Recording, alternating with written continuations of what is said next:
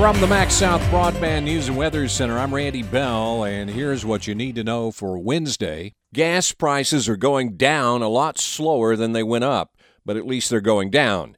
triple A says the statewide average price in Mississippi today is three dollars and ninety-eight cents, down about a penny from yesterday. Two of the local counties have seen bigger movement. The Auto Club says the average price in Attala County has dropped almost a nickel in the past twenty-four hours, now about three dollars and ninety cents.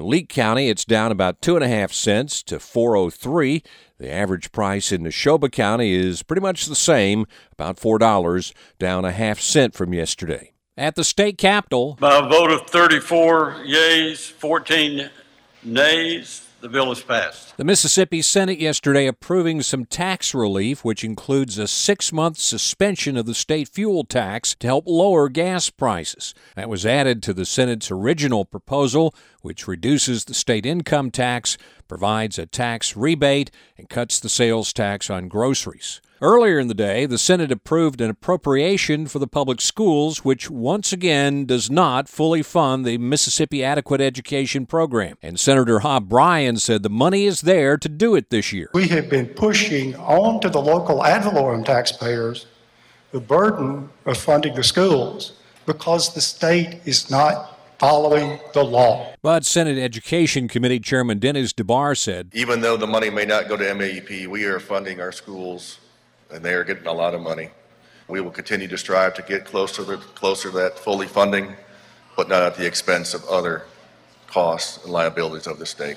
A Carthage man has been killed in a traffic accident. It's coming up next. Red Bud Insurance Agency, Mississippi's independent choice for home and auto. More options, more coverage, more savings. six six two, two eight nine, nine nine five zero. Call today. The Highway Patrol is investigating a wreck in Rankin County that killed a Carthage man. Troopers say two vehicles were involved in that crash yesterday morning on Highway twenty-five southwest of Ludlow.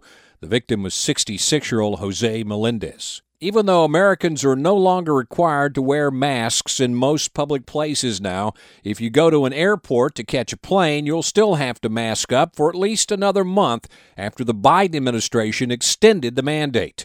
But Mississippi Senator Roger Wicker says it's time for this uh, airline mask mandate to end. It's past time, actually. Wicker and thirty other senators had asked the president to lift all of the remaining COVID nineteen travel restrictions, but the Biden administration chose not to listen to the science and decided to extend the mask mandate for another month to April eighteenth. Wicker says the airline industry is comfortable with ending the mask mandate. Find the latest news and weather online now at breezy news dot com, kicks ninety-six news dot com, and cruza ninety-eight news dot com. From the MaxSouth Broadband News and Weather Center, I'm Randy Bell.